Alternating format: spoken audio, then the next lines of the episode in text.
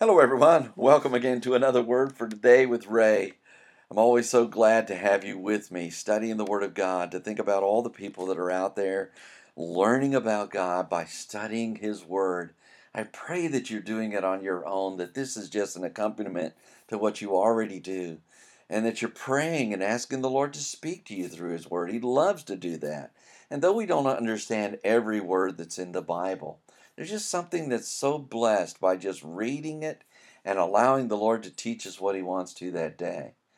Uh, that's why we pray and we ask Him to be along with us in the study because things can jump out to us while we're reading His Word. Let's pray. Heavenly Father, it is good to have you with us. Lord, you know your Word better than anyone.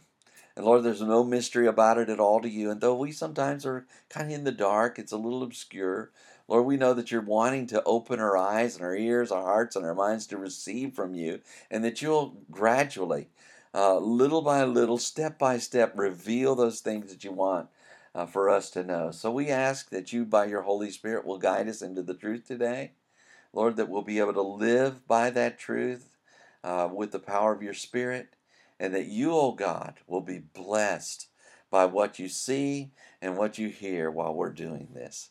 And we bless you and we thank you for these things in Jesus' name. Amen.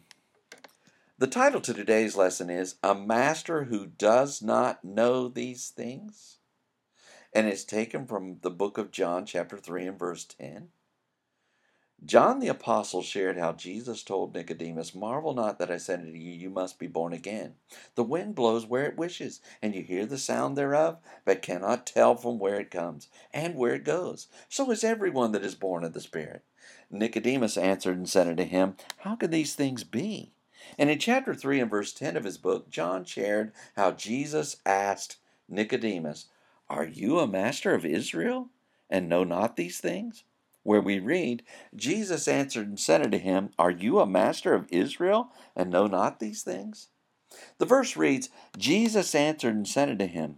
John began with the words, Jesus answered, which means the Son of God, the Savior of mankind, and God incarnate, whose name means Jehovah is salvation, responded and began to speak, and said unto him, or and uttered, declared, proclaimed, and asked Nicodemus the following question John shared how Jesus answered Nicodemus's question with the following question.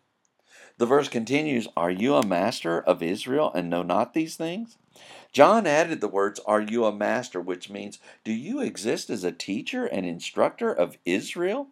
Or belonging to Israel, which means he shall be prince and refers to the family or descendants of Jacob, and know not these things, which means, and are unaware? Without understanding and do not perceive the concepts of spiritual rebirth?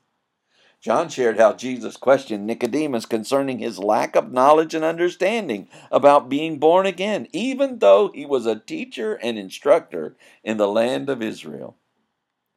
When we consider John's words in this verse, we learn from Jesus' question to Nicodemus that a person may have a religious title and position and still not understand the principle and need to be born again. Jesus came to the earth to provide spiritual rebirth to every person who will put their faith and trust in Him as their personal Savior and Lord. And when they yield their life to Him, He will forgive their sins and grant them everlasting life with God. This is being born again or born anew. And the person who yields to Jesus gains a relationship with God and his kingdom. Nicodemus could not understand how this worked, and many today do not understand. However, being born again comes only through faith and trust in Jesus. And those who are wise will submit to and receive him.